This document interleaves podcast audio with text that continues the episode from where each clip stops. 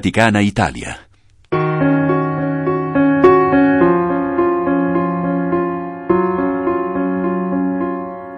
La trama del reale.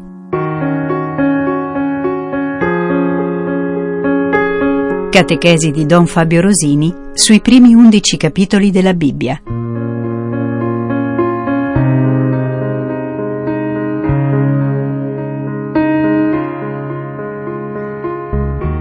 Decimo incontro. La maledizione.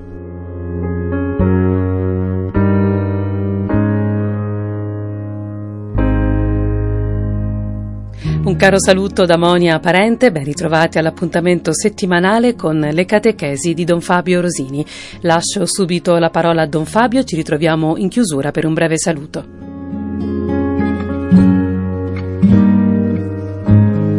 Arriviamo nel testo che forse è fra i più anche difficili da accettare perché lo leggiamo per se stesso, questo testo, che saranno le tre maledizioni e le conseguenze delle maledizioni, e ci sembra di avere a che fare con un Dio che è irato, aggressivo e distruttivo. E così sarebbe vera l'immagine della paura che abbiamo contemplato nella mm, trasmissione precedente eh, di Adamo, che ha paura di Dio e infatti eh, Dio risulta essere punitivo. E questa è una lettura, ancora una volta, che deriva dalla nostra perversione interiore, perché è come pensare che un medico mi dà una cura molto seria perché è cattivo, no, mi dà una cura molto seria perché la mia malattia è grave. Questo testo infatti patisce la lettura vittimista dell'uomo e noi crediamo che Dio in questo testo venga per massacrarci. Eh, è un po', questo lo abbiamo anche forse detto eh, in, in, in, certa predicazione, in certi approcci retorici un po', un po' infelici. Ecco, cerchiamo un pochino di capire di cosa si parla. Noi stiamo arrivando all'estrema stazione di un'analisi, l'analisi del reale. Il problema è che noi viviamo una vita dove partorire è doloroso, lavorare è faticoso, il rapporto tra uomo e donna è una cosa complicata, la vita è una corsa verso un apparente nulla, c'è un senso di perdita delle cose, ecco, tutte queste cose qua, come mai sono così? Perché le cose sono in questa, in questa chiave? Allora, innanzitutto il testo ci eh, spiegherà l'origine della difficoltà della vita, ancora una volta. Ma ancora, in realtà, questo testo non sarà per nulla privo di, sfer- di speranza. Anzi, tutto ciò è illuminante, liberante sotto certi punti di vista e orientato, e orientato verso qualcosa che eh, infatti qui eh, abbiamo eh, come proto-vangelo addirittura. Si parla nella patristica di questo primo annunzio. Ci sarà al centro di questo testo una liberazione annunziata. Allora vediamo un pochino di leggere. Senza ombra di dubbio, la prima maledizione è quella al serpente, perché di fatto è lui il vero colpevole, è lui l'ingannatore. Questa descrizione del serpente per noi sarebbe piuttosto futile, ma che ci importa a noi di come stanno messi male i serpenti alla fin fine? Cioè, a parte qualche animalista che ha per simpatici i serpenti, ma mm, non è che sia questa cosa così così così interessante. No, non è così. Il testo descrive il serpente perché vuole illuminare l'uomo su chi sarà questo ingannatore, come lavorerà allora. Poiché tu hai fatto questo, maledetto tu fra tutto il bestiame, ci sta tutta la creazione di Dio e c'è il maledetto. Attenzione, non sarà maledetta la donna, non sarà maledetto l'uomo. All'uomo si dirà maledetto il suolo per causa tua. L'uomo non è maledetto, l'uomo comunque è cosa buona, cosa benedetta, ma starà in una situazione difficile. Invece questo è il maledetto, questo è proprio il maledetto, è l'ingannatore, l'inganno, qualcosa con cui non bisogna uh, cercare di, di recuperare niente, questo è tutto maledetto, questo è sempre sbagliato. Ciò che riguarda il demonio, ciò che riguarda Satana, ciò che riguarda il tentatore, ciò che riguarda il maligno, non ha niente di buono mai, non c'è niente di vantaggioso, eh, questa è roba maledetta, è l'unica vera realtà maledetta che c'è, cioè colui con cui non bisogna avere niente a che fare, è radioattivo, non va toccato, non va um, accolto, non si mm, fa niente eh, calcolandolo nel, nel gioco. Eh, questo è eh, colui che non porta in sé niente di benedetto e camminerà sul ventre e mangerà polvere per tutti i giorni della sua vita. Eh, che nel caso del, del, maligno eh, sono un po' lunghetti perché è, è un angelo di Dio e quindi è, è, è eterno e sarà sempre così la sua vita. Cosa fa?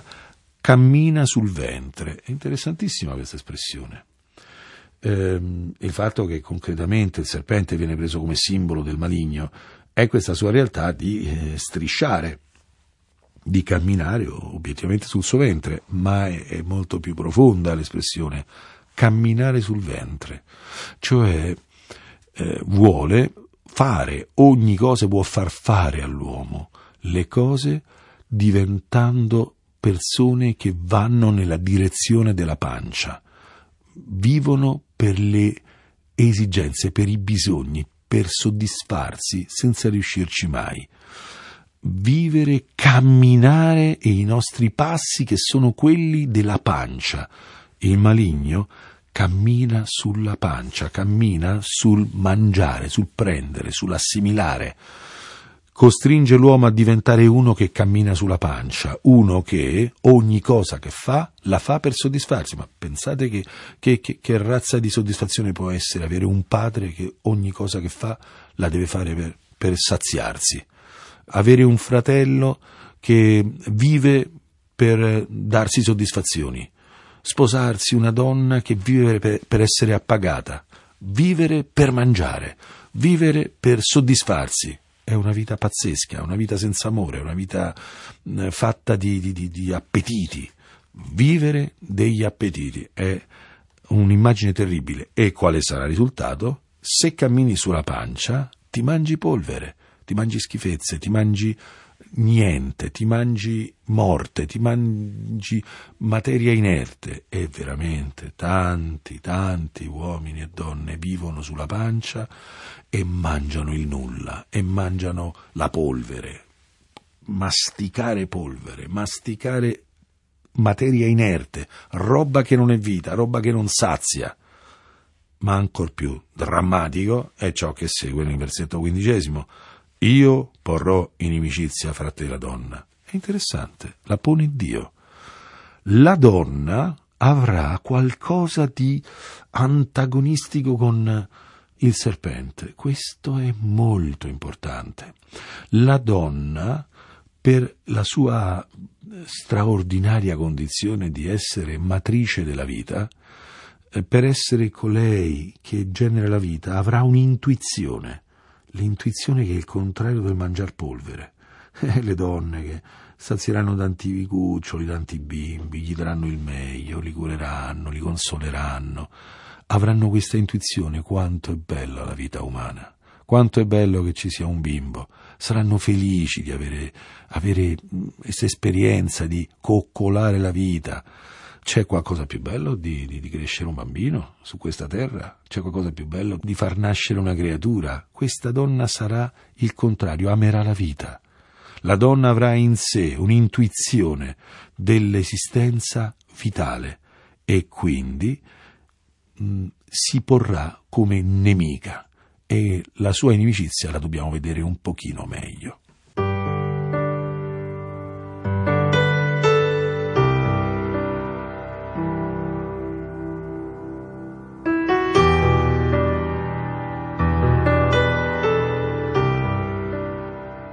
Ci sarà quindi inimicizia posta da Dio, è un'opera di Dio, fra la stirpe del serpente e la stirpe della donna, ovvero sia il serpente genererà, avrà una stirpe.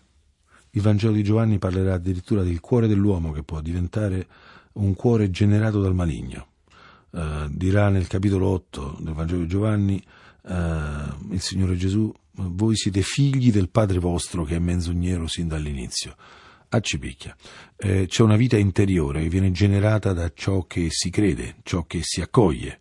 E se uno accoglie la semente della menzogna, diventa figlio di quella semente, diventa frutto, diventa stirpe.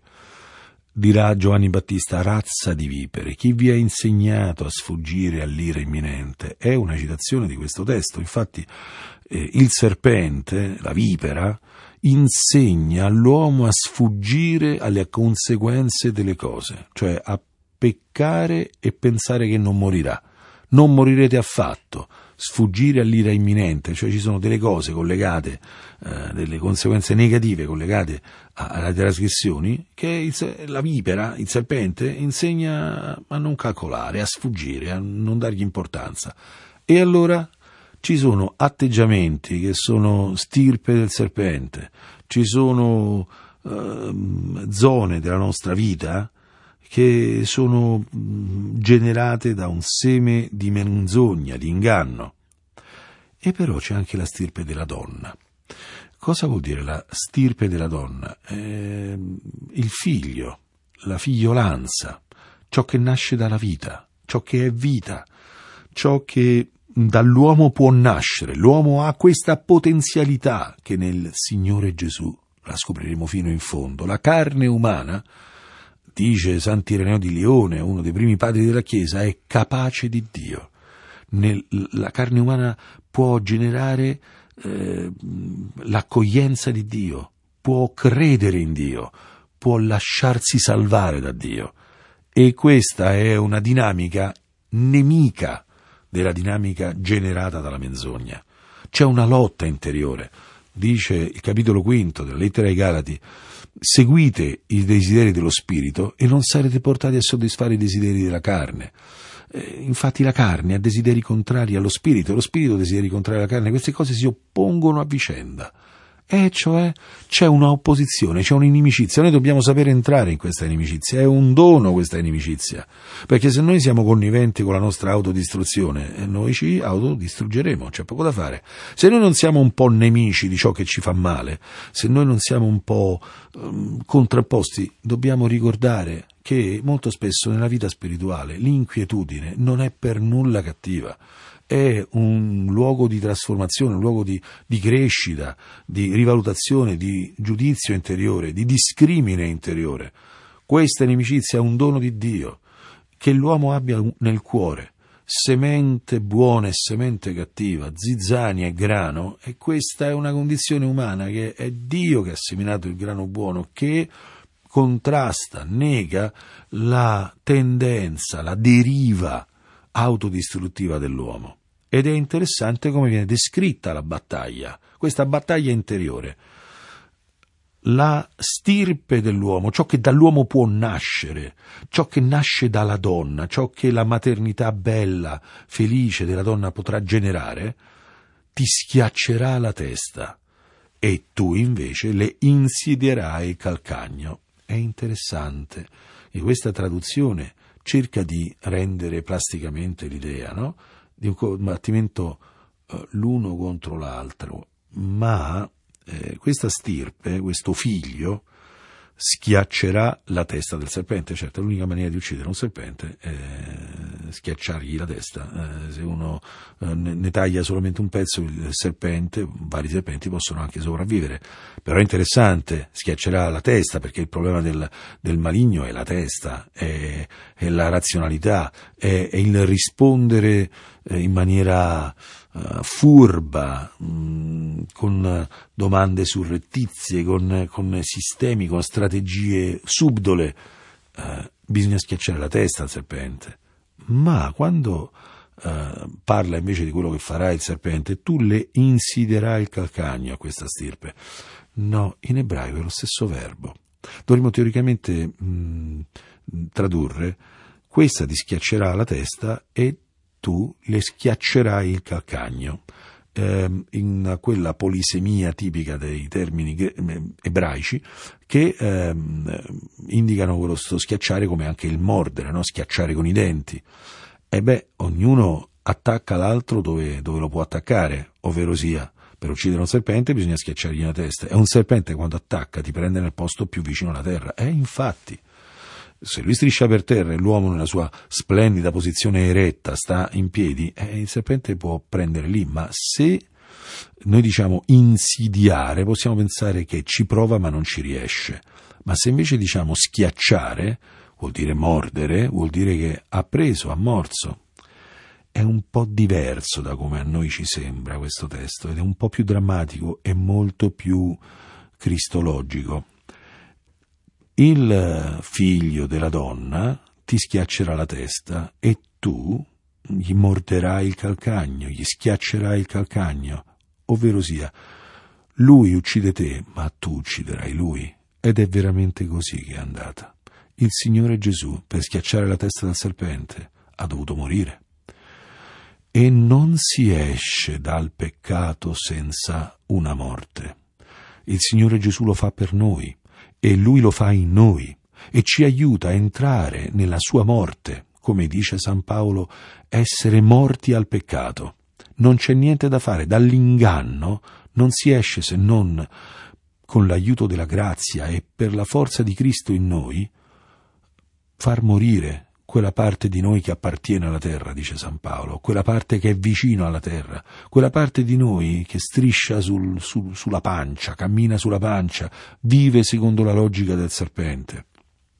Non c'è niente da fare, nessuno esce da un peccato senza una perdita, nessuno esce da un peccato senza perdere quella parte di sé che ormai è infettata dal peccato, ma questo non è un, una questione di coerenza, di esercizio, di volontà, no, no, è una questione di redenzione cristiana, cioè Cristo ci consentirà di vivere questo perché nella sua carne ha distrutto uh, questa, questa mh, mancanza di redenzione dell'uomo.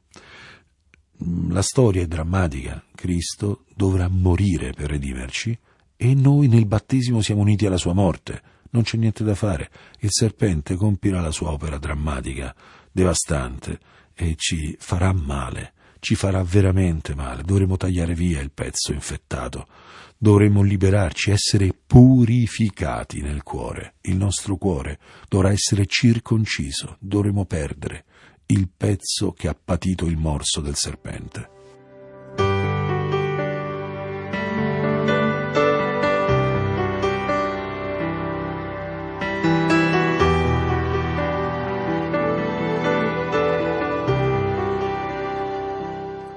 Illuminati quindi da questa prima maledizione che vediamo che è piena anche di, di soluzione, eh, che ehm, illumina sul serpente e racconta della sua sconfitta, ecco vediamo qual è la condizione della persona umana.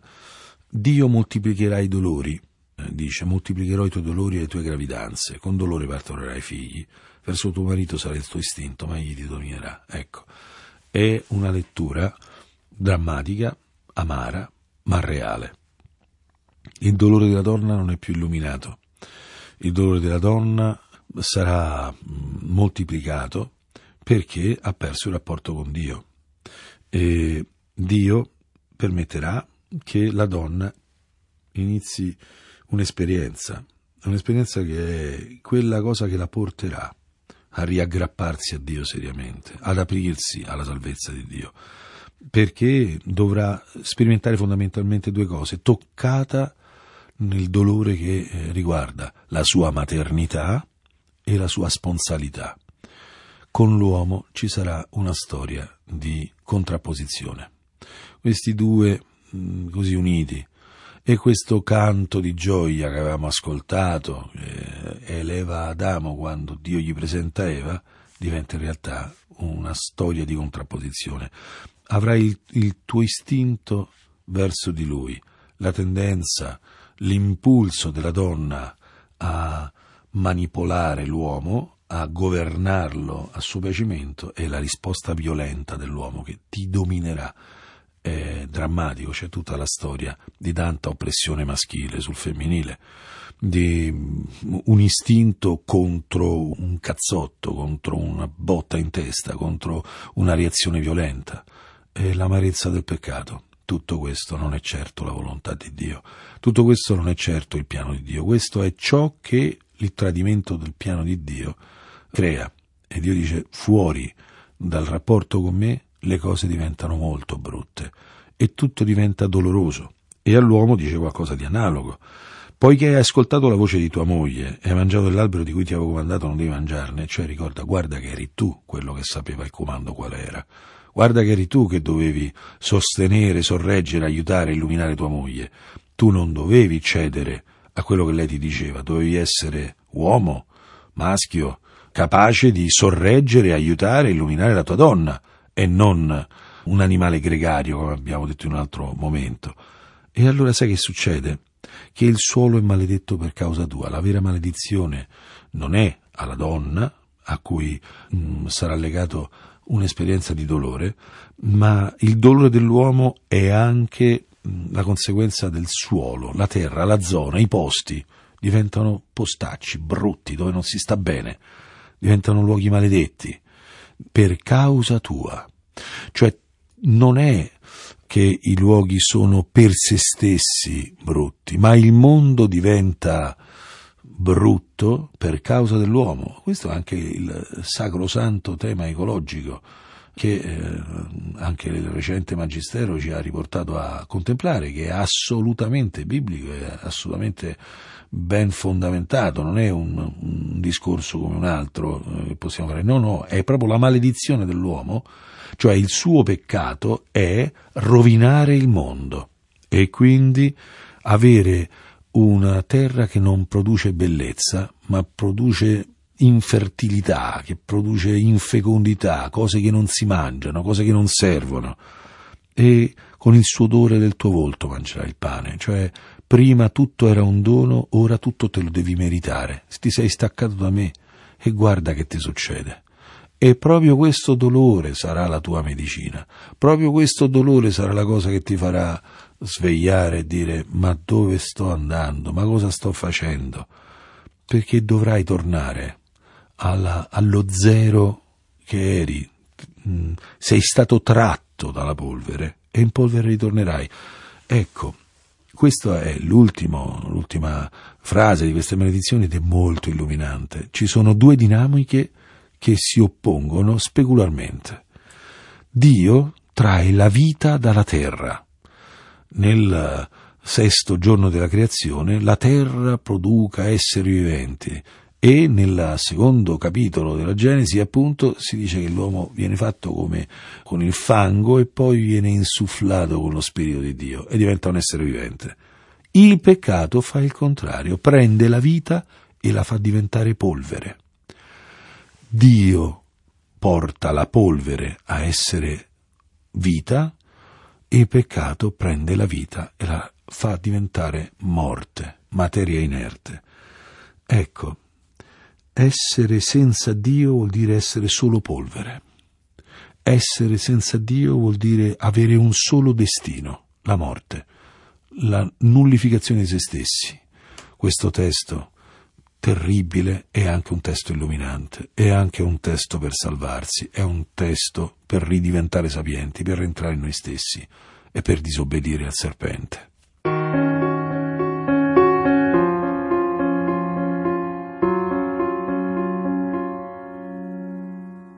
Grazie a Don Fabio Rosini, grazie naturalmente a tutti voi per averci seguito. Da Monia Parente è tutto, buon proseguimento all'ascolto di Radio Vaticana Italia. La trama del reale. Catechesi di Don Fabio Rosini sui primi undici capitoli della Bibbia. Decimo incontro. La maledizione.